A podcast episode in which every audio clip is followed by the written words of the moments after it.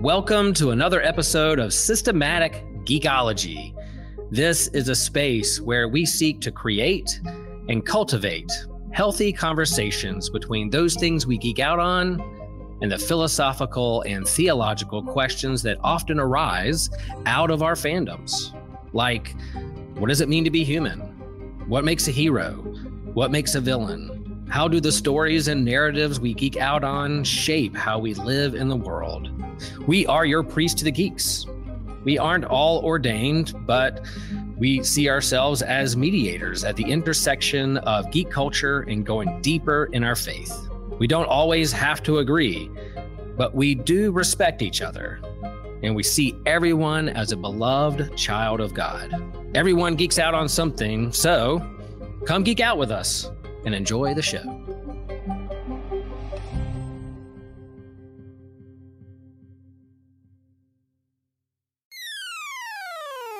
You're listening to an Anazao Ministries podcast. What happens when regeneration isn't enough to heal a broken heart? Hearts? Multiple hearts? Yes, that's right. We're talking about the Doctor Who twenty twenty-three specials featuring David Tennant in another episode of What's News. Guys, I can't wait to jump to this one. If you're watching live, go ahead and shout out below where you're listening from so we can announce it here. If you're not, we hope you just enjoy the show. I'm one of your co-hosts, Joshua Noel. Um, man, uh, sometimes I like to talk about geeking out on, and sometimes I just like to do like a quick geek flex. It's been ten days in a row that I've worn a different pair of Captain America socks every day, and I'm just seeing how long I can keep this going. I didn't realize how many Captain America socks I own, but I'm proud of it. And also, One of the oh thing, another thing I'm proud of is a dear friend of mine who helps host this show, Christian Ashley. How's it going, Christian? Hey, Joshua. I'm all right, man. I'm used to dealing with you, so it yeah, just is what it is. You, you want to share some geek cred or anything real quick? I don't know. We breaking the rules of your own schemes for this format of the What's News? Yes. Sure. Uh, I am almost done with Birth by Sleep. I'm so close. Uh, I am skipping all those yeah, terrible yeah. ice cream mini games and fruitball mini games just so I can get to the good parts. I yeah, I don't blame you. I'm platinuming everything for some reason. Awful, awful times. But what's not awful, what's always a wonder is when you get to see the beautiful face. I, the first time he's been on this show, but he has been on another show with me, the Whole Church Podcast. We've had him guest, and I'm excited to have the one and only Reverend Justin Coleman from um, I forget the name of your church. I know it's the Methodist Church on campus yes. of U N C Chapel Hill. Um, yeah. I, University it's United Methodist Church. Yeah, it's against my D N A to say go Tar Heels, but uh, go Reverend Justin. I could say that. oh, man, That's just fine. That is just fine. Yeah, University United Methodist Church in Chapel Hill, North Carolina. Nice, nice. And uh, you, you want to do uh, any any geek flexing real quick? I know you've seen yeah. these specials more than once. So you know, I, I will do just before we get to who. Let me do a a, a geek flex around. Um, Uh, Star Trek. So I think I have seen probably for the last three weeks, Patrick Stewart has either been um, in an audiobook or on screen for me this whole time, either with his Man. memoir, Make It So, um, uh, Making It So, um, watching him as Ebenezer Scrooge in a Christmas That's Carol. A good one. and, yes. and catching a little bit of uh, classic, what one might call, I guess now, classic Next Generation. Oh, man, yeah. Man, that's good stuff. I always love when you get to see or hear his voice. And what's interesting is uh, recently Christian and I, which everybody listening can go check it out if you haven't yet, we did a, one of our drive-in episodes where we just kind of do a quick review of a movie. Um, we did The Nightmare Before Christmas and talked about originally they had Patrick Stewart do the opening and ending of that film. Really? And, uh, yeah. And it's actually on the album still. So if you're on Spotify, you can you can hear him do the the in and out of the movie. And it's like, wow, that was better. Like, I still love the movie. Like, it's, it's hard to make that movie any better, but th- that might have done it. That might yeah, have done it. Um, gotta check that out. So I don't have any shout outs from where anyone's from yet. So if you're if you joining live later, let us know where you're from. We'll shout you out a little bit later. For now, we're going to jump into what's known as our lightning round, where we're going to discuss uh, what's new, what is uh, what we have seen or been reading recently that isn't our main topic for the day. Just giving shout out to a couple other things. Um, if you want to check out our comic book catch-up, you can hear me talk about Hellboy Yule Cat. That's my favorite holiday thing this year. Um, other than that, what's new? Disney's Wish was definitely underrated. People just hate it because they want to hate something. That's my take. Yeah. Christian, you have anything for our lightning round of our what's new? Yeah, I haven't seen Wish yet. I've heard all the outrage and whatever, so I'll just watch the movie on my own and decide whether I like yeah. it or not. Um, so I'm still watching Monarch: uh, Legacy of Monsters. I need to check uh, that. That latest episode, it wasn't my favorite, but it wasn't like the worst thing in the world. Like I, I'm still enjoying it. I'm still in it to win it. I want to see more of my big, big G on screen as time goes on there. In that, uh, the flashbacks are pretty good. And then, uh, other than that, uh, let's see what else have I been doing. Oh, Ultraman Blazar is still amazing right now. We're getting closer to the finale there. The conspiracy is kind of getting worked out by the crew, trying to figure out like what's going on there. Really enjoying Ultraman Blazar. And last but not least, I'll go with The Faraway Paladin. Season two is about to end right now, and they're confronting their, the big bad dragon they've been after this whole season. I'm ready for that. It's, if you want a good example of a good isekai, go watch The Faraway Paladin. Hmm. Hmm. All right. Uh, Reverend Justin, you have anything, uh, what's new that's not our main topic today that's been coming out recently you've been into? Well, Christian uh, named one of them because I was going to talk about Monarch, which has mm-hmm. been uh, really mm-hmm. interesting. And uh, like you say, I'm glad about the flashbacks. Um, I'm interested to see where all this goes. Uh, it's mm-hmm. been a fun uh, series. It's kind of a, a slow burn, but a good but a good one. Um, and yeah. uh, though it's uh, a little bit sci-fi adjacent, the um, Um, no, I think it's, it's, I think it, it, it works for sci-fi. The, um, uh, For All Mankind. I don't know if you've seen this show. I have really uh, enjoyed it. It, it, the, the whole premise of this, the show, and it's got, I think three into its third season now, is, you know, what, how would it have reshaped history and primarily the American uh, psyche if we did not win the space race. Ooh. Uh, and it is, it's like one of the coolest um, science fiction-y shows that uh, like no one is watching. Uh, so for all, I mean, for all mankind is, is, and they didn't do humankind because it starts, you know, back in the sixties, right? Uh, all yeah. yeah. When, um, yeah, my dad's been hyping that one up a lot. Where's it at? Um, I watch it on uh, Apple um, T V. I mean, the, the Apple T V station, whatever you call it. I think it. I'm going to have to cave and get Apple T V. I tried so hard not to get it because it's like there's not a ton that I care about, but I do. I just so badly want to see Monarch. I'm about to just do like, at least, does, does Apple T V have a free trial? I might have to. I have a, I have a day off tomorrow, but just, you know. Well, well you might want to wait till the whole thing's done. Then you can True. binge it. True. Good idea. With that Good idea. Trial. Christian with, with the wisdom here. Um, see, I, I was, I was going to go like around everybody do one, but y'all y'all just dumped everything because Christian dumped everything. You Christian led a bad example. Well, now I have to. Yeah, um, well, that's because you don't have the slides like yeah, you should, well, Joshua. You, know, you didn't ask fine, us. It's fine. It's fine. I'm leading bad examples too today. We're just raw and we're just kind of stumbling. And, you know, it's uh, what we'll say, real, real people, real podcasts, live stuff, you know, it just happens. Um, No, for those who listen to our short stories episode, I am already on my first Madeline Miller novel. So I'm going through the Song of Achilles. Oh, that's so good. It's incredible. Um, as far as stuff that's actually new, really, I've been digging a lot of these trailers that have been coming out recently, looking at the Godzilla X Kong, the new Empire, um, mm-hmm. some of the other the trailers for like Echo, some of the mm-hmm. stuff that Marvel is going to be putting out, Deadpool. We we have a lot to be excited for next year. T Vs, movies, games. I'm like, this is uh, it's gonna be a big year. I'm, I'm already thinking I might get a P S five. I'm like, ah, I might have to finally cave. I've been holding out, but we got good games, good movies coming out next year. twenty twenty-four is gonna be huge, and Doctor Who will be like back full swing. Yeah. So, yeah. Oh, and speaking of new games, they did reveal a Blade game. They're not sure yeah. whether it's, whether it's yeah, just gonna be on that's Xbox one of the trailers. Or if it's gonna be all over uh, for all platforms, but either way, I, I really want it. I need it bad. It looks so cool.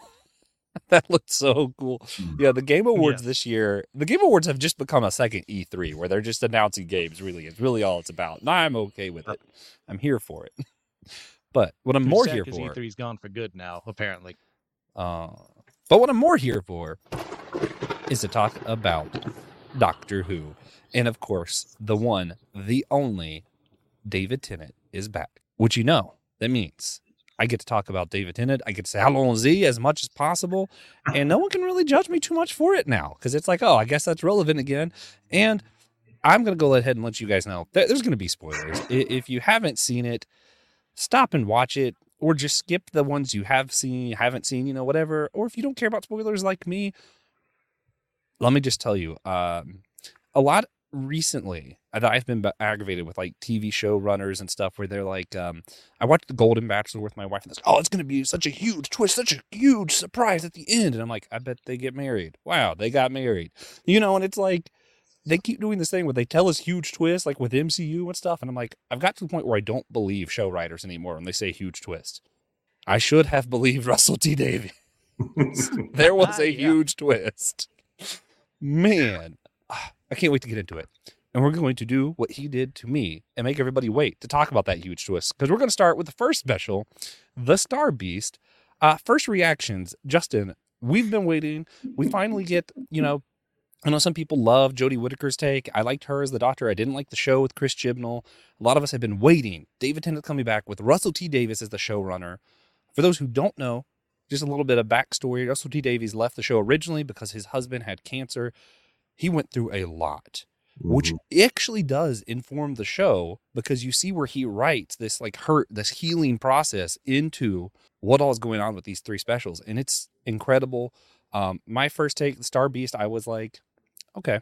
You know, I was waiting for a David Tennant Doctor Who come back. I, I loved it, but it was like, oh, this is just a normal David Tennant Doctor Who. And the more I sat on it, the more I was like, oh yeah, this is what I liked about Doctor Who. This is what it's supposed to be. Even though it was a normal episode, it was like, okay, we're just getting back to what it was supposed to be before we do any of the other stuff. That was my first reaction. Now, what about you, Reverend Justin? What do you, what were you thinking? So I have a very similar feeling, because this needed to be...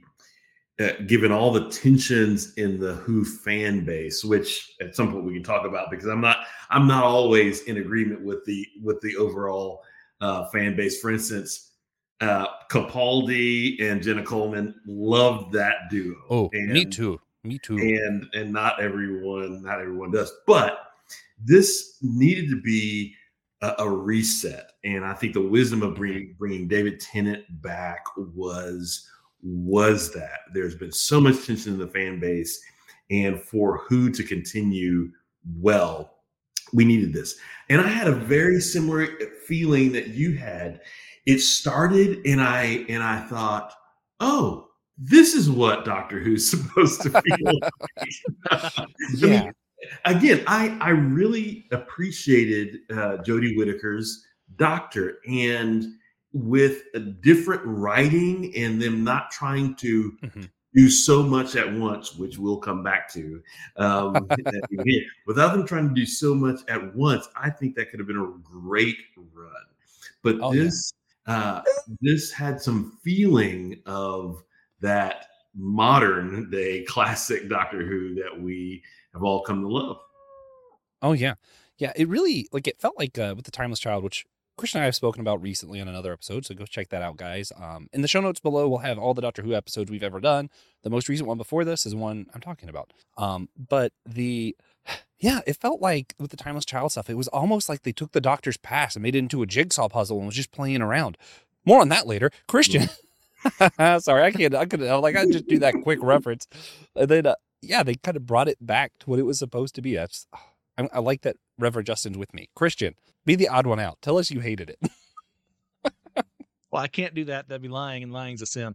Um, because, man, this was a return to form for me. I was thinking, like, in the back of my mind, why couldn't Jodie have had a writer like this during yes. her tenure as the Doctor? Like, that woman yeah. deserved better. And, like, it's like, is it just fan service that David Tennant is back? No, as we will find out later, there's an actual character purpose to the Doctor having that face again. This is what I wanted. Mm-hmm. Uh, during the tenure of the thirteenth, like, there were some good mm-hmm. ones in there every now and then. For the most part, I just wasn't in it to win it. Yeah. Here I'm back. All three of these, I have very little bad to say about them. Yeah. yeah. One might say number thirteen was rather unlucky. Um, but, but the, no, I, yeah, we both brought, we all brought this up. So let's let's pause for a minute. A lot of the Who fan base actually are are kind of torn about David Tennant coming back. A lot of people, even Peter Capaldi, said something about how, no, part of the point of the Doctor is that he moves on, he becomes someone new, yes. and returning to an old face. A lot of people didn't like that decision. Um, it sounds like all three of us are in favor of it, but does anybody want to, to show some mercy, maybe, you know, give some credence to the idea on the other side, or like where they're coming from, maybe kind of explain that a little bit? Mm. Um, let me, uh, let me say two things about this. So one, okay. first, first I want to com- to, to commend it because it was set up. I mean, this is the whole Tom uh, Baker return. And so I, I'm a, I'm also a fan of of that classic Doctor Who. I've watched all of the available episodes. Uh, number four was my Doctor before David Tennant showed up on the on the scene, yeah. and so when um, in, in that interaction with uh, Tom Baker and Matt Smith, as Tom was the uh, the great curator, um, yeah, that was great. The whole idea that you may you're gonna revisit some old favorite faces from time to time has been set up. And, oh yeah, and, uh, and so we were we were all just kind of waiting to see uh, how that would happen again. Um, the the thing that some fans seem to feel is that.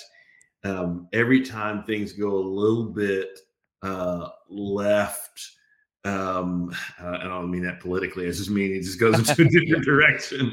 Uh, it's bring t- David Tennant back because David recenters us. And, I mean, he is the Tom Baker of modern Who, yeah. right? And um, there's such strong feelings. Uh, I I think that the way they handled this character arc, from my part, answered some of the concerns of the fan base. Like, are we just, is this guy going to just keep on uh, uh, showing up and then, you know, uh, regenerating and just breaking our hearts over and over and over again? Um, I think they, I think they handle it. I, I can understand where, where the concern came from because I had a little bit of that in me as well, even though I thought this was a smart move, but I think they handled it well. Yeah. Yeah. And uh, we'll get, we'll get more to this later, but sometimes as much as I like the idea that we keep moving forward, we keep changing, sometimes we do need to take a step back and maybe revisit some stuff. Um, mm-hmm. And, and I'm, yeah, again, I'm going to dig in this a little bit deeper later on, but as someone who has had some P T S D, you know, after my accident, there was about a year before my accident that I couldn't get those memories. Like it was like, I couldn't quite access them. And mm-hmm. a lot happened in that year. You know, I was twenty-two, you know, that's one of those years you go through some stuff sometimes. And now right. these memories are starting to come back and it's like, oh, I could keep moving and act like that would never happen. But now that I remember it and I kind of realize I never processed that, like to me, a lot of what they do at the end of this actually spoke to me pretty deeply. So I, I, I actually like that they did that, made the decision. But I do get it. You know, if we keep if we keep going back and we just live in the past, that's also bad. And we don't want to see the Doctor live in the past either. Um, I did mm. see a meme that I thought was really funny, though, is that it's the five-tenth Doctor. Hers is the seventieth anniversary special. Yeah. yeah. Um, I so, love that. If I could just offer uh, a response to, to what you just said, there, there, um, there did seem to me to be a kind of um, of lack of sustainability around the whole modern trajectory of the Doctor. So yeah. in the classic, you've got, I mean, the Time Lords are everywhere. It's just, it's, but we have been dealing with, and, and I know we'll talk about this as we look at the third special, but the Doctor has been dealing with trauma. Yeah. This whole time. Mm-hmm. And the various, the, the, the brief healing moments that have been a part of these last seasons in the, in the modern era, Um, have been brief oh, yeah. because it's almost like the trauma was necessary to, to write any story. yeah. um, and and so, you know, the part of that question is like, how long can this go on? Um, yeah. uh, we're just watching different personalities process the same trauma. And we know this in our own lives. It can, it can take quite some time.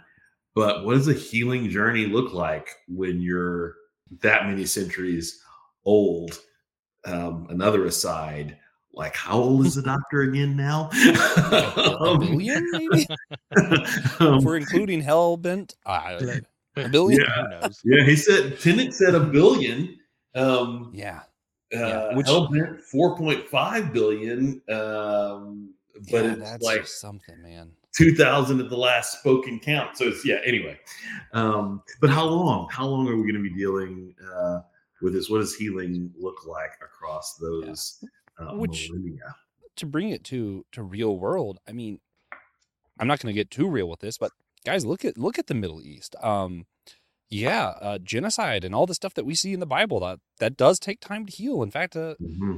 what we hear in the next special we're going to talk about, and they ask the doctor how long it's going to take him to heal, and he says a million years. Uh, maybe, yeah. Like I, like I hate to say that, but mm-hmm. genocide isn't something that you take lightly, and when you feel the responsibility of that, like the doctor does, man. Yes. And I would like to just kind of add this kind of, maybe this is too political for me, but yeah, whatever. Um, hey, if we do nothing, you should feel some responsibility for the evil that happens in the world. And mm. maybe that includes genocide sometimes. And um, yeah, that's a mm. hard thing to take on. And that's why we have Jesus. Yes. Yes. Yeah. Yeah. Um, I, I did want to do one thing. One other thing I wanted to mention this, uh, because a lot of my Christian friends have to bring this up in episode one. Do you guys think they pushed too hard the non-binary stuff? So part of the the, the thing here, now that the doctor's mm. been a woman, now he's a man again. There's a character in this who is a a transgender actor who also is a transgender character. And, you know, whenever Donna became Donna Doctor way back when, she did the binary, binary, binary. So they brought that back up for this. Donna's not supposed to see the doctor's face again. She sees it. She's taking all this in. But since she had a child, the child also bears some of that. So when they're going binary, binary, binary, she's going non-binary, non-binary. Mm-hmm. Um, was that too in our face, on the nose, or did that fit? Would it feel forced to you guys? What do you think? Hmm. I know who I'm dealing with, and he's been doing this the entire time he's been in control of Doctor Who, so why would he stop now? So you know what I did with yeah. that information when I saw it presented? I disagree, but I know what I'm dealing with, so I'm going to focus on the things that I like. I'm not going to be that yeah. person that has that YouTube video. It's like, Doctor Who's gone woke twenty twenty-three, and it's like, well, well, by that definition, it's been woke since it started. It is what it is. Yeah. I, I don't particularly like it. I think to an extent it makes sense given what he was trying to do with the doctor and Donna being two different beings in this sense, and what we do get later on with fourteen and fifteen splitting off quite literally from each other.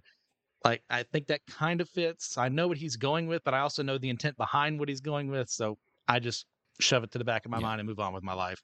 I, I know who I'm dealing with. Yeah, I actually...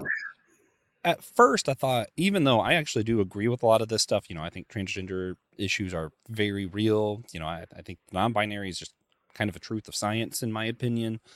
Um, but I still felt like it was a little in our face. Like, they were just kind of throwing that out and, and kind of making it too much about messaging. And like, dude, I'm here to watch an alien with two hearts run around and zap things with a sonic device, you know? Like, but once you get to episode three and you kind of see that it's not just law and chaos, that like like I think that it's the non-binary stuff is more than just talking about gender here. I think this was just kind of some foreshadowing. So once I had that third special out of the way, I was like, oh, okay, actually kind of makes sense that they did this and kind of started with this to foreshadow what comes later. Hey guys, Christian here to talk about our Captivate options. That's when you send us a little extra money to just help us along with our project. But what do you get by giving us that extra money? Well, you have access to any future online D and D campaigns. You get extra bonus question content, which we do at least forty-eight times a month. You can make a one-time donation here of any amount to help support the show. This helps us with our overhead. That includes the editing software that we use, the recording software that we use, the marketing that we have to do for the show, the equipment that we all need to use to help out with the show, and more. So thank you for what you do. Head out to Captivate. Help us out. We really appreciate what you do. See you later. Yeah. Uh, what do you think, Reverend Justin? You know, I, I uh, had a um, a a pastor friend who um, who has a uh, um, uh, a, a child who is uh, non-binary. Say, um, this is this is a new version of woke who, and it was not said in a in a negative way. um, yeah. uh, and this person said, and I'm here for it. I'm here for the way that um, there's this intentional uh, nuancing of, of of language, and so so yeah. I um, my sense was that. Well, let me back up. What I have loved about Doctor Who since Missy, and I'll just tell you, Missy is still my favorite instantiation of the Master. Oh. Um, others have been Everybody great. Everybody has it. Yeah. Everybody. I love John Simmons. Yes. Yes. And but about Missy, I just thought, oh, this is so good. And in part because of the different places the, the character uh, went. But here's the thing. This is the first time we see clearly that regeneration life is, is naturally, normally trans life. It's transformative uh, and transitioning in every sense uh, of the term. And it's normal. It's normal, yeah. Just like, and you remember um, in, in the Bells of Saint John uh, episode where Missy is talking to Clara about uh, her relationship with the doctor, Missy's relationship with the doctor. And, and Missy says, look, our, what we got goes so far beyond the way y'all are y'all deal with uh, y'all sexualize things and how you deal with gender. So what? So it was almost like this.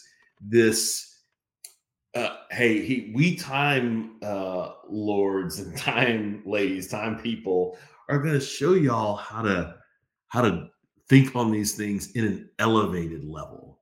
And I liked that. I liked the normalizing of it. You don't have to Uh, focus too much on it because this is just life. Y'all catch up to what this this Time Lord life is.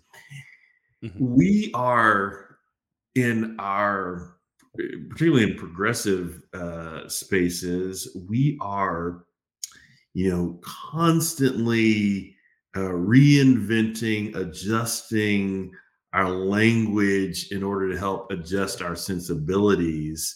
Yeah. Um, and, and so, and it's, it's a good journey, but sometimes it feels like we're between haircuts. It's like, we're still, it's still coming into being. And I, what I liked about this Time Lord society is let's show you a society where we take, this is so normal. This way of life is so normal. We completely take it for granted. And maybe that helps you to learn how to take it for granted in a positive way, uh, not in a negative way, the positive sense of taking something for granted as well. Um, and this, it it was quite on the nose um, oh, yeah. for me. And it and it felt, as far as Time Lord talk, um, yeah. maybe like a, a step back, even though I embrace everything um, yeah. that we're doing, just it felt like a, a, a step back in some way. Yeah.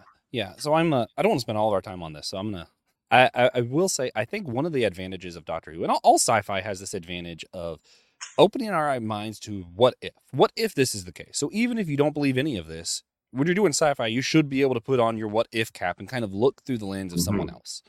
Um, and, and what I think's fun though, because even in our world, we know there are certain creatures that have both genders and there's no way to just deny that. They have literally mm-hmm. both anatomies attached to them.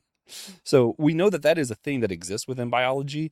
So even if you want to take the conservative approach that that's not true with humans, you can still put your mind in the place of this is true of Time Lords. Mm-hmm. Um, and for those of us who do want to put it, you know, humans, it's like, okay, this can actually help us explore a lot. What does it look like? Because Time Lords are very human-like.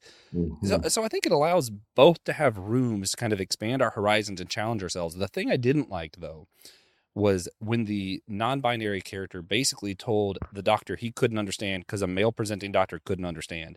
Not that I disagree with males can't understand things a female, but we're talking about a species who's literally been both genders.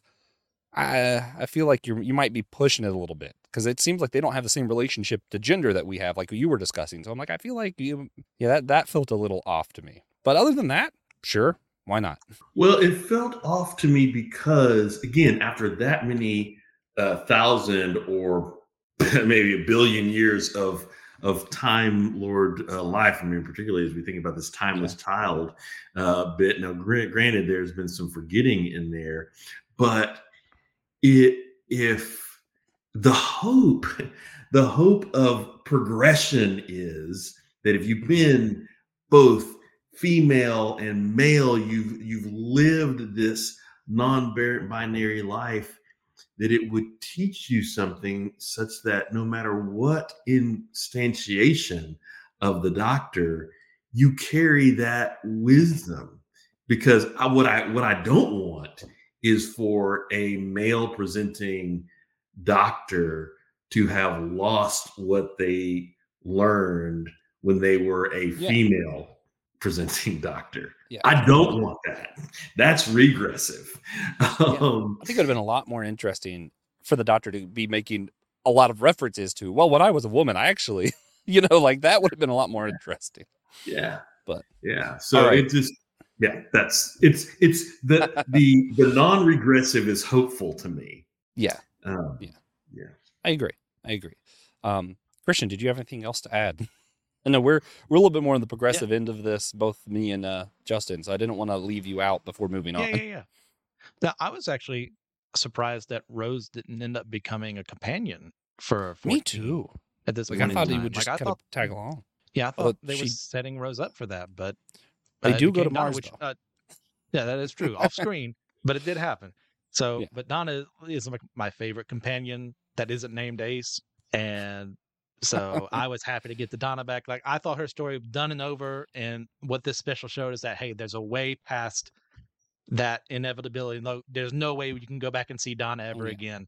There's no hope. Look, there is oh, hope. Yeah. You just got to be screwy with how yeah. things work. And that's what Doctor Who does really well. And I love yeah. seeing the Doctor do that yeah. in this. And anyone who's a fan of the sixty-year-long series and has seen a substantial part of it has some bad hot takes. My bad opinion for this episode is that Donna Noble is my least favorite of the Doctor Who companions. She's so annoying to me, but I, I liked her more in this. I will never understand. Yeah. Um. So yeah, that first episode, the Doctor comes back. He has a familiar face. He's trying to figure out, why do I have this face again? Boom. He sees Donna, who he's not supposed to see, because if she saw the Doctor again, you know, he caged off part of her mind, and it could open things up, cause a lot of trauma, cause her to just break, because she's seen inside the Doctor's brain, and humans can't handle all that. Um, sci-fi stuff happens. He solves the sci-fi stuff. Donna ends up having to have that wall broken down. She starts having that meltdown, but then her child also experiences it and kind of pulls a Guardians of the Galaxy one, where they share the, the burden, and that causes them to live somehow. And then we get to Wild Blue Yonder happens next, because uh, Donna Noble goes into the TARDIS for a brief moment and spills coffee on the console, and boom, they show up. They see Sir Isaac Newton, change gravity to Mavity. Don't worry about it. And, then, and I love how, so far, they really just don't worry about it. Butterfly effect, be damned. We're just not going to revisit that. Gravity is now called Mavity. It's fine. They suddenly show up in a really interesting spaceship. Um, man, Wild Blue Yonder, this was, the first one was like, oh, this is what Doctor Who's supposed to be. This one was, oh my God, David T. Russell's just makes the best T V ever. Like, I was so blown away. I've seen this more times than I can count. It's already something that I just have on in the background while I'm doing other things. I I loved this. This might be one of my favorite Doctor Who episodes.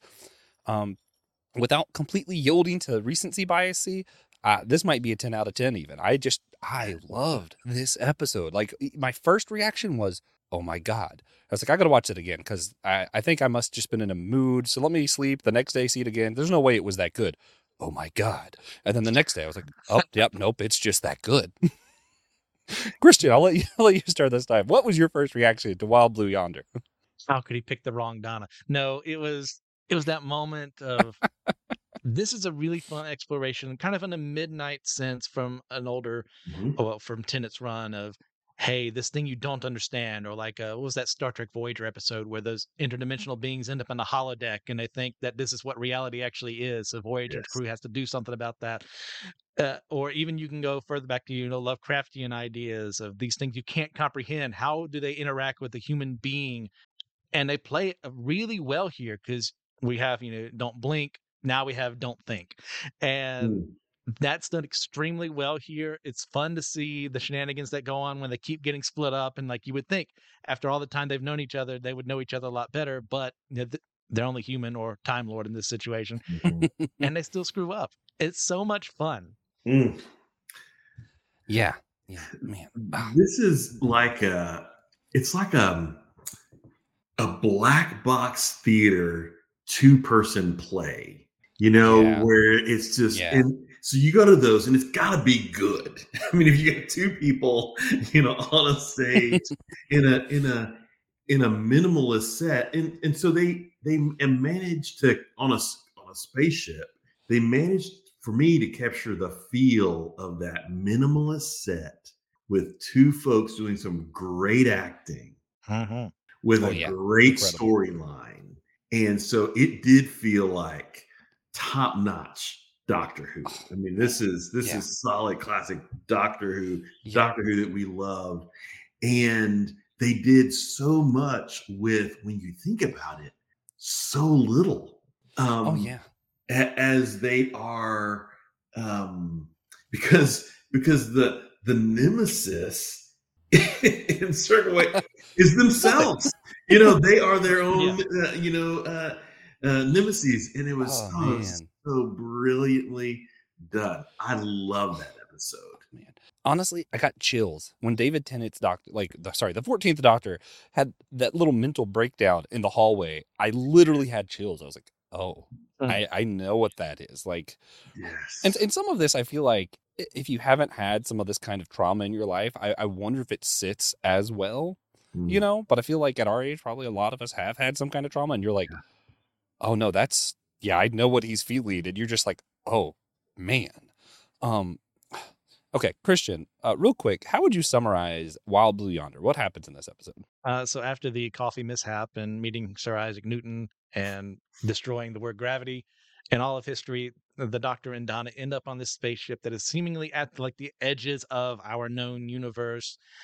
Uh, and they're figuring out, okay, where is the crew? Why is there only a robot here? Oh no, what are these strange beings that have now taken on our appearance, but they can not keep their hands straight or their fingers are too long, and they're just repeating stuff back out of this. Like, what's happening here? They get separated from each other. Like, uh, Donna learning more about where the Doctor is actually from, from that. Well, actually, no, did she actually learn? Is it's that sense of, yes, where he was born, it was Gallifrey was her answer, and that wasn't right. Or was it him? Sorry, that messed up my head. Every time they switch perceptions, like, which one's the real one? Which one's the fake one? So if I get anything oh, wrong, man. That's why. That and my memory's dying as I get older. And eventually they get to the point where they just have to flee the ship because they cannot let these beings get into regular space because they just think that we, uh, our emotions are too much for them to handle. They think that this uh, we're irrational beings. We should all die and all that. So they're going to get the heck out of the ship, blow it up so they can't follow them. Doctor picks the wrong Donna, realizes his mistake, thankfully, with a couple seconds to spare, puts the other one back on, yeah. takes the real one, they escape. Man, yeah, some of the yeah. stuff I love with this, though. It's, hey, I got to stop with the ma- the Mavity thing. Like, the fact that they just changed the word gravity to Mavity was genius. The amount of memes and stuff I see on Facebook of, you know, like the, the play of, um, perhaps I'll try to find Mavity. You know, the, the, the, the movie, the Gravity changed the poster. Now it says Mavity on it. And I'm like, I, I love it. I love that they did this. They just randomly gifted us this inside joke, and I love it. Um, outside of that, you know, the, the so many times you see these shapeshifter things, and it's like, oh no, I know it was the real you because I know you better than anyone else. The fact that they went out of their way to not have that, to be like, actually, that doesn't make sense. It doesn't matter how well you know you. If the shapeshifters thing is to take on your memories, you're going to be indistinct. Like, you're not going to be able to make a distinguish machine, you know, mm-hmm. at some point. And it's like, I... I love that they went that. They didn't go with some kind of loophole. Oh, no, only Donna knew this about the Doctor. Like, I'm so glad they didn't take the easy way out with that. Um, well, and then this was good. This was good Doctor Who thriller here, you know? Oh, yeah. I mean, like Blink, you know, it's just this. Oh, it's so good. You, it's like, this, this is scary. Um, oh, yeah. And, um, and, and you could have probably even gone a little bit further and even made it scarier. And, and, oh, and yeah. what's so scary is these folks are downloading your life. And at a certain point, you won't be able to tell. They can do everything that you can do. And without, but without your sense of, I mean, but they're bent on destroying. So, so without your yeah. sense of care for life and preservation, these are some of the most dangerous creatures out there, which is why they've got to hang out at the edge of space where not even the doctor has been that far because of what they potentially could do to oh, yeah. in reality. Well, and that's, that's another thing I like. One of is... the doctor's greatest strengths against him, which is his brain. That's the whole scene. Like in a normal episode, this would if be that think. moment. Oh, I figured it out. But no, figuring things out is the bad yeah. thing to do. Yes. Yeah, because they could feel your thoughts. They're downloading your thoughts. And it's, uh, I love that the captain of the ship that was there before, even though you don't meet them, that character is incredible. They figured out if things go slow enough, if they just kill themselves, they can end what's happening here. And then the doctor comes in the situation afterwards and almost messes it up because he's too smart for his own good. I love uh-huh. that. Even, I think there's even a sense of the non-binary stuff in here, but instead of it being like the last time, so at the edge of the universe, there's literally nothing, which the doctor is explaining that humans just don't have the capacity to understand what nothing is yet. And I, I loved that. Even though it was a little bit uh, mm. condescending, I still was like, no, actually, I like that explanation that humans just can't get nothing. Because I think that's probably true. Part it's of like uh, why we have so many debates around what it means if God created ex nihilo or not. Um, the, you know, inside Christianese, but it's mm-hmm. interesting. I think that is part of why we have those debates is we just can't understand what nothing is. And then the non-binary thing, though, is I, I don't think these creatures, they were called not things. Mm-hmm. They were shapeshifters, all that stuff. They were trying to become things. And what they were going to become is the first thing that they're able to mimic. So they're not things trying to become things. And what does it mean to be a being that doesn't have being? That's fascinating. And and the reason I'll say it's non-binary, I don't think they were good or evil. I think they're outside of our realm of moral ideas. And what they saw was who we are were things that destroy. So if they're going to be being, well, the beings of our universe are genocidal maniacs. So that must be what it means to be. And I think it really brings up this question of morality and what does it mean to just exist? What is existence? And that's why we have a reverend on the show. Justin, what is existence? Well, you know, some of them I'll go there, but I'm gonna I'm gonna turn I want to turn back to you, what you were saying about this. They're uh, in so many ways they're they are non um, binary, but they they don't have um, they are uh, completely. Um, I don't know. I want to say they're they're agnostic about everything, right? Um, yeah. And so the but what it or indiscriminate. That's what I actually want to say. I want to say yeah, it's it's yeah. indiscriminate, and it's indiscriminate in a way like um, zombieism is, yeah. right? It's this constant consumption that has no end. I mean, it's not. We're not attaching anything moral to it, but that's the, I mean, this is the kind of the social critique of, of, of, of, of zombieism is a, is a social critique of, of, um, uh, you know, what it means to consume in an indiscriminate way. So they're like these, it's a different kind of zombie. Yeah. Is, is, is what they are. And, you know, what's dangerous is there's just, there would be no, potentially no end to their consumption. Yeah. Um, yeah. Again, like you say, it's not necessarily that they're trying to be um, malicious or that they're trying to achieve some good. It's just that they're consuming. Um, yeah. Mm. yeah. And also, this is this is not really relevant to the like morality questions or anything around this, but I just got to say, the way that they moved and sometimes they, they kind of like changed their bodies to be able to move faster very much reminded me of the uh, the newer It movies and the way mm. they have the um, that being move. I was like, oh yeah, it was it was creepy. um, sorry, uh, Christian, Uh, let's go to you. If we're thinking of this like non-discriminatory, just destroying this evil, not evil, or what does it mean to just be? What is existence? Is existence consumption? Is existence good or evil? Can you exist in our world without being what the not things observed from our universe? Mm. Uh, you give me an hour, I can type you a ten and a half page paper on that. Uh, so for right and everybody now, will proceed. The rest of the video is us watching Christian type. Go ahead. No, well, you gave me a difficult question to answer. I'll do my best. And I'm sure there'll be flaws in what I say. So feel free to pick it apart, pick it to pieces.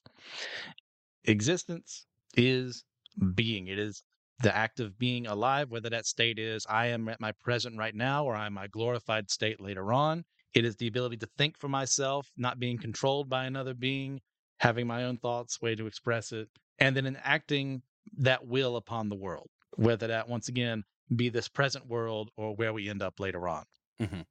Yeah, and that actually that gets to um, God creating humans with free will and all that kind of stuff. And I think it gets to why these are not things and why I don't think of them as evil, because they weren't really thinking for themselves. They were downloading how David Tennant thought. They were downloading how our universe thought, how we felt, what we did. They weren't coming up with that in of themselves, which is why they were not things. They were beings that weren't beings. And I think the reason that we could say we are, they, you know, I think, therefore I am. You know, that whole statement is, you know, cliche, whatever, but I think that's because that's how God made us. God made us with free will, and that is how we define existence. I, that That's how I would put it. Um, Justin, does all that sound good? Did I accidentally say any heresies or anything there? No, I don't think there's anything heretical there. I mean, it really is this, this um, I, I'm trying to think through their whole sense of, of, of agency and free will, because there did seem to be Uh, a part of their existence that was predetermined. And again, that's, I'm just, I'm trying to figure out how to name that. I mean, they're, they are hardwired to consume. So they were nothing when starved of everything. That's what the first pilot of the ship tried to do in, in, you know, jettisoning themselves from the, from the airlock, because it removed these, it put these beings in a state of complete neutrality. But when, but when they are, um, and so they don't seem to have any agency at, in that moment when they're neutral, but when in proximity to others that do have agency, there is this, it's almost predetermined that they, these beings, they're only hardwired to do one thing, that is to consume. And so, yes, they're going to take on the, the, um, their personalities or things like that of, of, of, yeah. of what they consume, but they will consume, um, hardwired for it. Which, man, see, see, now that just leads me to, and I, I don't want to spend all of our time here, but I think this is actually an important discussion, because it's not just an abstract thing of what does it mean to exist, but even when I'm thinking like practically, I, I think when I'm doing the things where I am, you know, I'm around certain people, so I'm behaving a certain way. They're this political party, so I just kind of form my beliefs around them, form myself around other people. I think I'm actually taking some of my own agency, some of my own being away from myself. I'm living... Maybe if we're going to use biblical terms, I'm living with like a yoke. I'm living in slavery. And I think part of what it means to really trust God, to trust Jesus, to live in Christ, is to let God kind of take that bondage where you feel like you have to mimic those around you away, and that you can go back to true agency, being your true self in Jesus, not just, you know, a puppet that's doing what the Bible says, not just a puppet that's mimicking what's around you, but truly your true self. Is, um, yes. I know I kind of probably sound like C S Lewis, but... Actually, when I was thinking about it, I'm like, I think I might have just accidentally stole someone else's thoughts. Oh, no. Where's my agency? Well, it's, it's, it's Stanley Hauerwas once said that when you think you've had orig- an original thought, it just means you forgot where you first heard it. Yeah, true. Which is ironic to think about when we're talking about agency and what does it mean to exist and not just being like those around you. You're right. But uh, I still think it's a valid thing. I think it's a valid thing. If you find yourself needing to be like those around you, maybe you're starting to lose some of your own agency. And um, that's where I turn to God. But, you know, I also think there's therapy and different stuff for that. And um, I think it's important to, your own well-being, your own health, that you stay true to your own agency and not mm-hmm. become a not thing and walk around like it. Um, right. Okay. Uh, let's let's move on to the last one here. So during Wild Blue Yonder, David Tennant plays a game. He he invokes superstition. He tells them, you know, all kind of vampires and stuff. They have to count salt before they can pass it. So he poured a line of salt out, and he at the end of the episode is like, oh, maybe I shouldn't have played a game at the edge of the universe. That could be bad. I was like, ah, never mind. I won't think about it. And then we come to the giggle. Um, Reverend Justin, you want to mm. what? What happens in the giggle? Before we do first reactions, because I don't, I can't give my reactions without spoiling things. Go ahead and spoil it for everybody. What happens in this last of the three David Tennant specials of twenty twenty-three? Well, this is a great um, way to bring back an early character from classic Doctor Who. We're talking going straight oh, yeah. back to the first Doctor Peter Peter Hartnell um, and the Toymaker, this celestial being of. Yeah. Uh, seemingly infinite power, uh, cannot classically die, but if the Toymaker has an Achilles heel, it is that the Toymaker is bound by the rules of the game. So you got this, you know, infinite power, but you are bound by the rules of the game.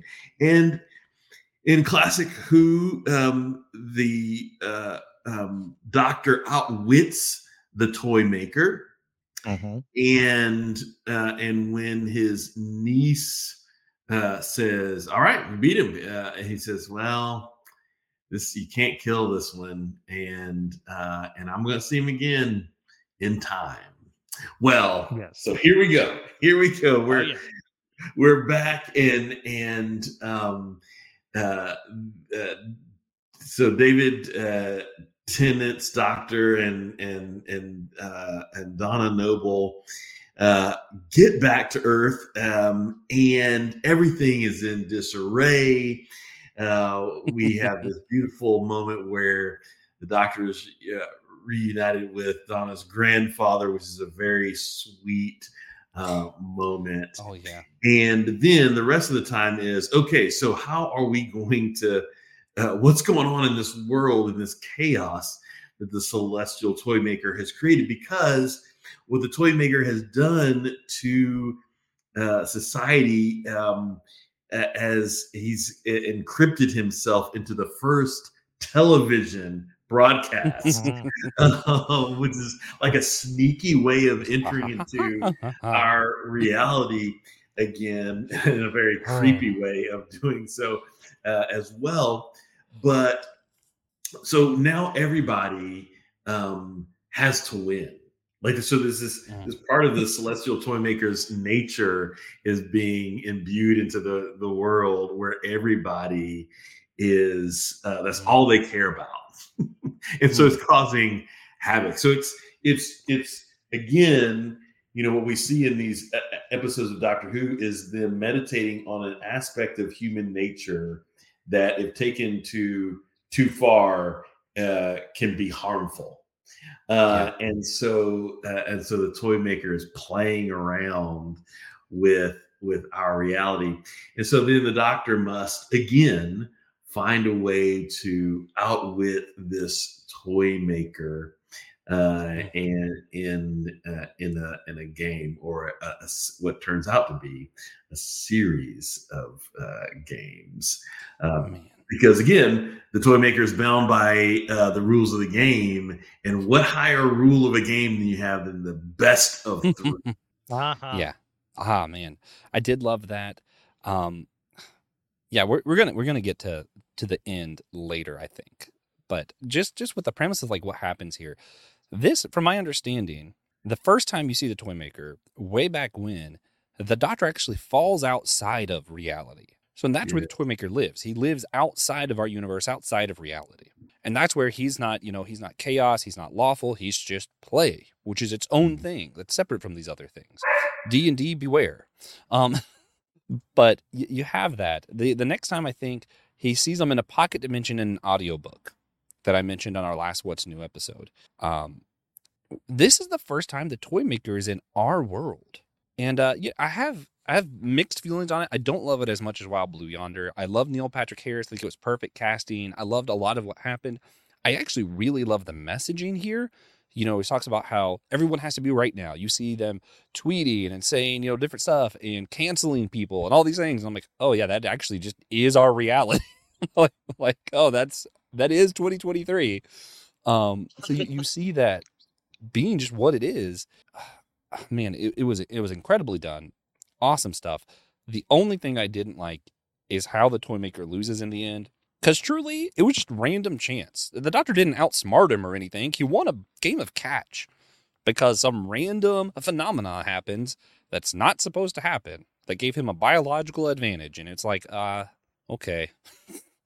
That was disappointing. The rest of it, I absolutely loved. So the, I would have given the last one ten out of ten. This one I would have given nine out of ten.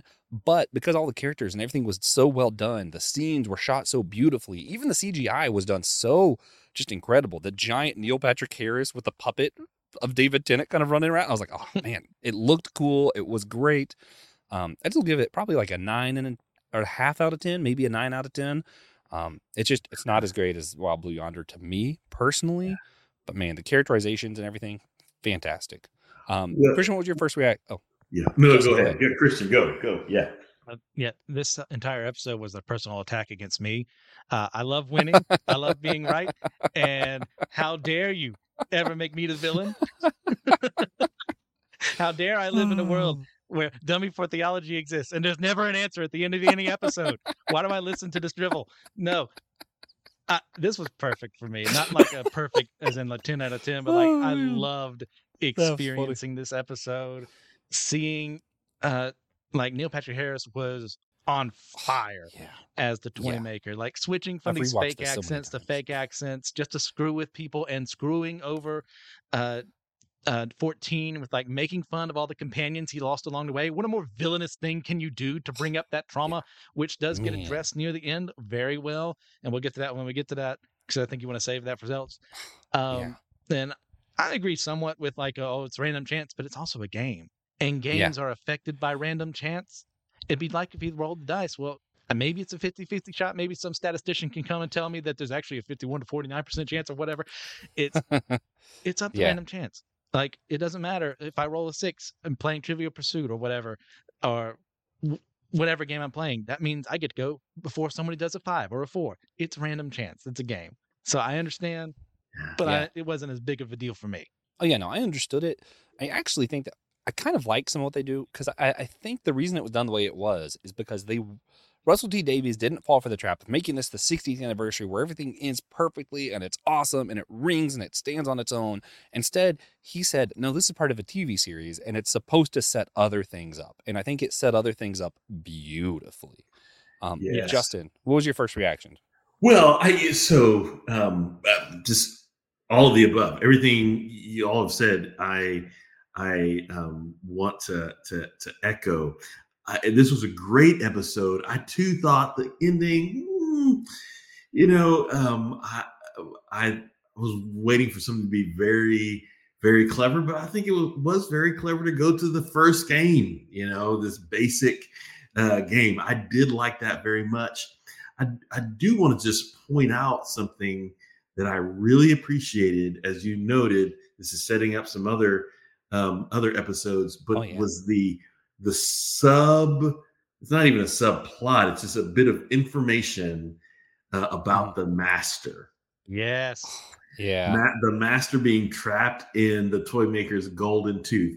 Now, here's the thing about, yeah. I, I just, so this was so classic Doctor Who. I mean, this goes back to even, oh, yeah. even classic Doctor Who, more than our modern gener- generation. The doc- the Master is a master of not dying. So the Doctor might be the timeless child, but by gosh, the Master will find a way not to die. And what and what I liked about that detail was the the Toymaker actually thought the Toymaker defeated the Master. This is this is the classic Master move. I'm going to pretend to die or be trapped so that I won't die. Celestial Toymaker didn't understand is the Master actually won. Yeah, just before the master's, the master's death, a game is played that actually preserves the Master That's going to give the Master a new yeah. lease on life. I mean, Which, and then a female hand picking up the tooth at the end. I, yes. They, I know they want Another us to think back. It's Missy. I don't know if it is, but I know they want us to think that. Well, but this was, but this was also in the John Sims. I think it was. The, oh yeah, the, yeah, yeah. Yeah, remember yeah. when when his when wife, the Master died? Uh, another time, there was the yeah. essence of the Master in, uh, in ensconced somehow in that yeah. ring. So this, and we saw that ring pit picked up, and that's how the Master was oh, yeah. revived. And that's like our the tooth was picked up. That's like our Batman Joker moment. But then there's even, even, for me, an even greater, not throwaway line, but a line that I'm like, ah, that's going to stick in my head for a while, where the, even the Toymaker from outside of reality, greater than our reality, says, there's one. Even, he played a game with God in one, but there's one in your universe I wouldn't dare play a game with. Wait a minute, what? Yeah. Hold up, who? It's not the Master. It's not God. Yeah. Ooh, like, what do you mean? Yes. Uh, that's going to haunt me. I'm going to wake well, up in the middle of the night thinking about who would he not play a game with? And that's someone else's game to play, he says, which oh, makes man. you think it's uh, it's our, our fifteenth Doctor, perhaps. Oh, man. Um, yeah. And of course, you know, bringing stuff from outside this reality into our reality, all this other stuff, having non-binary where it's not just lawful and chaos. Now there's play and who knows what else. In the next episode, it's going to have goblins. Yeah, Russell T. Davies, when he says uh, we're going to start including some fantasy, he wasn't kidding. He said there was going to be a surprise. He wasn't kidding. Christian, could you please tell him what the surprise twist at the end of this episode was? Let's go ahead. Let's jump into this chaotic, yeah. crazy, sorry, not chaos, playful twist. So there's a big moment where the Toymaker is on a giant gun of some sort on the unit building, threatening to kill the Doctor. And in any other episode, the plot armor would be on. But since we have to transition to the newest Doctor, fourteen bites it, like straight. Takes a beam right through his body. But with everything that's been going on with this specific regeneration, with his relationship to the Doctor Donna, man, yeah. and all this funky special Whovian weirdness, instead of regenerating, he stays, but also regenerates at a later point in time to the point where there are two Doctors who split from one being that have to literally be pulled apart. By generation, for baby. This to happen. And we are introduced to fifteen, and I looked up his name to practice pronunciation, and I All have good. completely forgotten it. It's like... Man, Christian, uh, uh, I was counting on you. Shooty, I think. Got Guy. I'm sorry. If I, I screwed it up, which I know I did. Forgive me, fifteen, mm. who has this brand new amount of charisma himself, like incredible. Uh, seems, yeah. There's obvious. There's been enough time to where he has gotten over a lot of stuff, and just carries himself in a different way. And the two of them join forces to defeat the Toymaker in a game of catch. Oh, and yeah, at this point yeah. in time, fourteen, in order to deal with the trauma of everything from even beyond the Time War. Uh, to the Time War, to learning about his supposed true origins, whatever, and all that mess, is going to just stay with Donna's family as like an older brother, older uncle kind of figure, just to relax for once in his goddamn life. He gets his own TARDIS. yeah. And fifteen oh, then goes off to his own adventures, yeah, setting up I... what's going to be happening when fifteen comes in, which I am super hyped for. Oh, oh yeah. Yeah, I, I didn't know I could be hyped for a new Doctor again. Like, I just didn't know it was possible, and they did it. I'm excited for him. I loved his scenes in this. And not only that, they went from me being like, oh, Disney's trying to make money.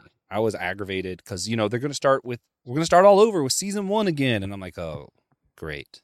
Here we go again. Soft reboot. And then I saw this, and I'm like, oh, the Doctor has to actually go heal. And the fifteenth Doctor is what happens post-healing. We're out yes. of the traumatic era, if we're going to go with our Taylor Swift terms. We're out of our trauma era. We're into our healing era. And this Doctor, somehow, they caught it on scene perfectly. You know, David Tennant, you could tell that the fourteenth Doctor, he's he's losing weight. They even mention it, that he's losing weight. He looks just traumatized, hurt. You could tell how he speaks. His little fits. You're like, that's someone who experienced trauma. And as someone who's experienced trauma, I'm like, I see it. And then as soon as fifteen shows up, you're like, oh, that's that's what healing looks like. It's like, man, that's it was beautiful, beautiful. I was like, that's what healing looks like. Oh my gosh. And for the fourteenth Doctor to see what it looks like and then to be able to have the freedom to go pursue healing. Oh, that honestly, I'll, uh, sorry, I'm trying not to like tear up. I'm like, I, man, it spoke to me in so many levels. It's like, you have to sometimes go revisit things, take that time and just heal. Um, right. Justin, I'd love to hear from you on this. Well, so here's, I'm going to do a little theology uh, here as well. So the Greek word for salvation uh, is sozo, right? And so we translate it as salvation all the time, but it means wholeness, wholeness in spirit, wholeness in mind, body, soul. Mm-hmm. It means um, it's just, it's got this connotation of a complete healing for mind, body, spirit. That is salvation, right? So, so I like to talk about healing as as a part of salvation. I mean, uh, it's in the word. It's in this more complete, nuanced definition uh, than we often give it. And so this healing uh, restorative is not just a regenerative process. It's been this restorative process yeah. that's going on here with the doctor. And it's beautiful.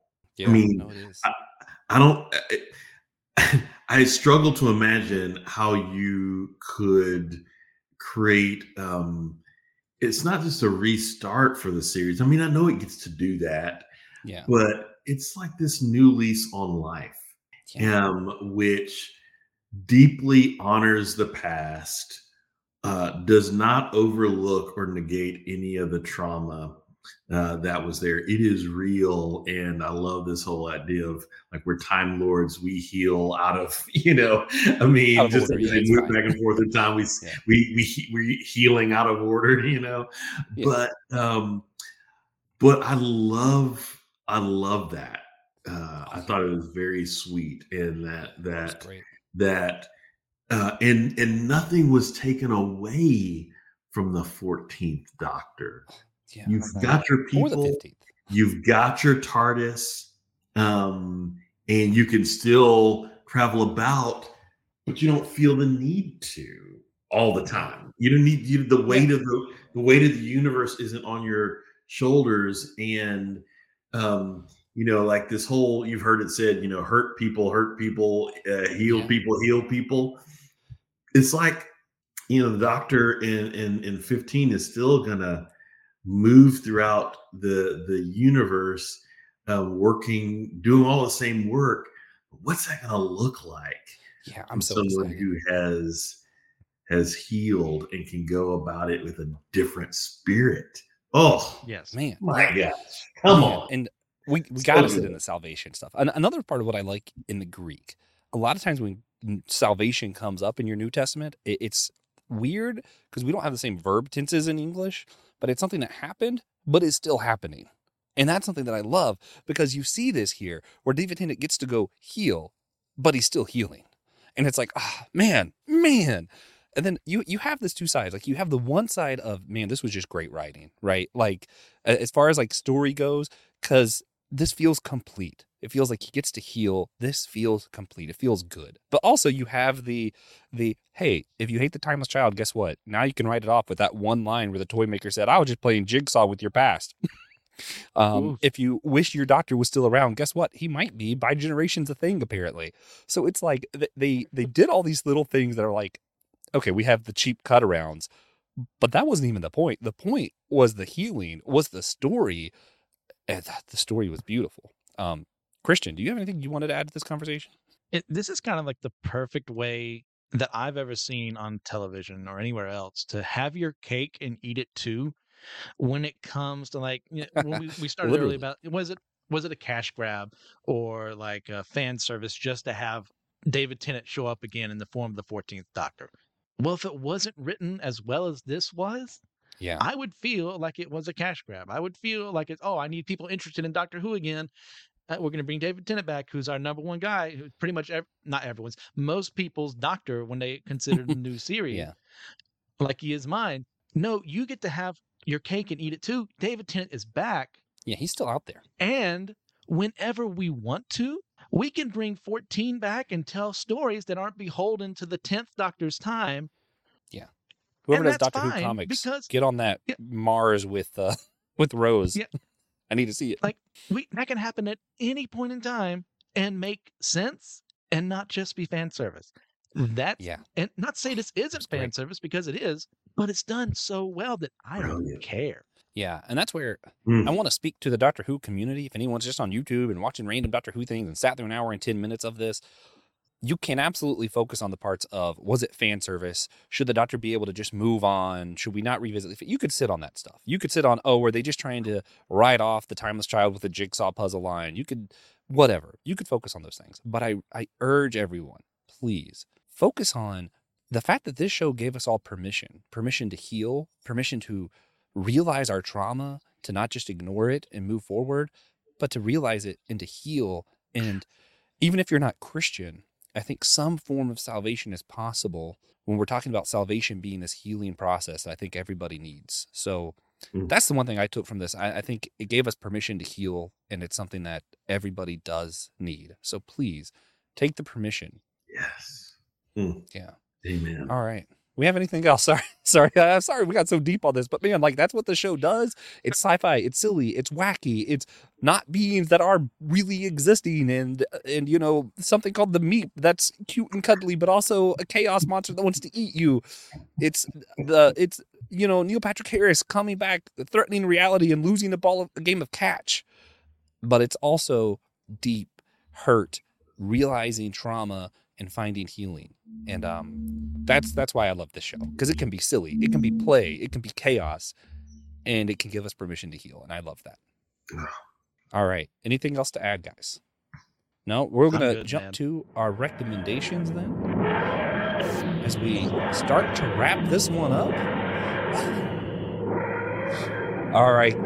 Uh, for our recommendations on our What's News, we pick one. So if someone hasn't seen Doctor Who yet, which of these three, if they were going to use one of these three as their first episode, or I'll, I'll give you the option of saying none of these and pick another one. But if you think any of these would be a good first episode, you know, let's let's lift it up. I, I know I, I also said it was my favorite episode, but I truly think you could watch Wild Blue Yonder and not know a ton about the show. And uh, what you don't know, they kind of explain for you. So I think it's a good episode in of itself to watch, just like Blink. Mm-hmm. Sorry. Yeah. No, I'm I'm with you there. I mean, it's um, figuring out how to onboard people to Doctor Who is always a bit of a challenge. Yeah. Yeah. And I've tried several different things. Often I will say, like, watch Blink. Yeah. And then we'll figure yeah. out the rest uh, because it's going to yeah. be going to be so good. And I and I agree with you about uh, Wild Blue Yonder. I think it is good. It's just solid Doctor Who writing, beginning to end. Oh, um, yeah. One thing, man, I, I hate to do this, but real quick side note.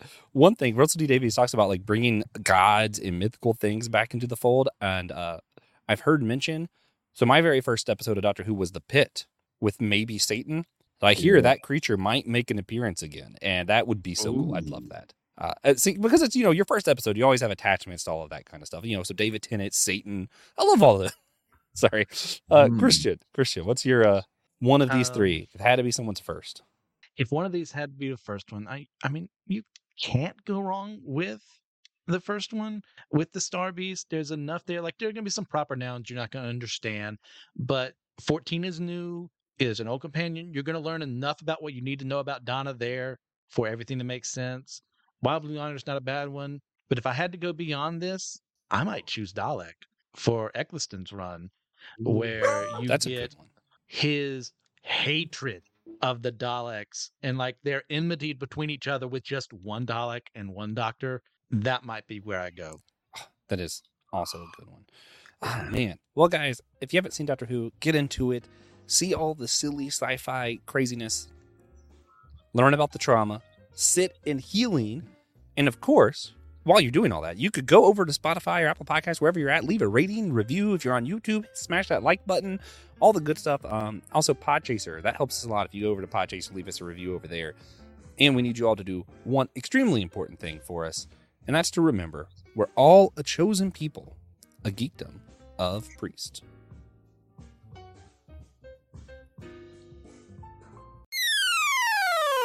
Did you know Systematic Geekology has a YouTube channel? Now you do. And while you're there, you can see exclusive stuff like our comic book catch-up series, Manga Mustard, Drinks with Tejas, the companion series to our annual theme. You can go Friday Night Frights with me, where I go through cryptozoology, U F O logy, and more. You can also go to see Spidey Swing-Bys, where I'm doing every chronological appearance by release of Spider-Man from Amazing Fantasy fifteen all the way to the modern age. You can also find exclusive shorts on YouTube there, uh, as well as other bonuses for extra episodes that we do that don't end up on the podcast proper. So I want to see you over there on YouTube. Be sure to check out other Anazao Ministry Podcast A M P Network shows. You can see the whole network in a single feed if you're on Spotify, or you could go to Apple Podcasts and find the Anazao Ministries Network Podcast, the A M P Network Network. Yeah, there's just a network on Apple. You can follow the whole thing. You'll get shows like The Homily, where Pastor Will goes through his homily messages. It's literally just Pastor Will's sermons, guys. It's great. You also get access to the Whole Church Podcast, where T J and myself interview leaders from across different denominations and backgrounds to work towards a more full church unity. You can see My Seminary Life, where Brandon Knight discusses his experiences at seminary and then discusses seminary topics, so anyone can have access to knowledge available to seminary students. You also can see Let Nothing Move You over there, where Christian Ashley goes through the Bible in a Bible study type fashion and explains the whole biblical narrative. I also have a show on there, The Dummy for Theology, where we discuss various theological topics in an attempt to show every side of the discussions, leaving you with more questions than answers. There's also The Bible After Hours, where the foul-mouthed preacher goes through the Bible from a more progressive view to challenge the status quo of the modern church. Finally, you can hear The Clydes, where Taylor and Elizabeth Clyde go through weekly discussions in a devotional conversational style method to help us all get closer to one another and to God.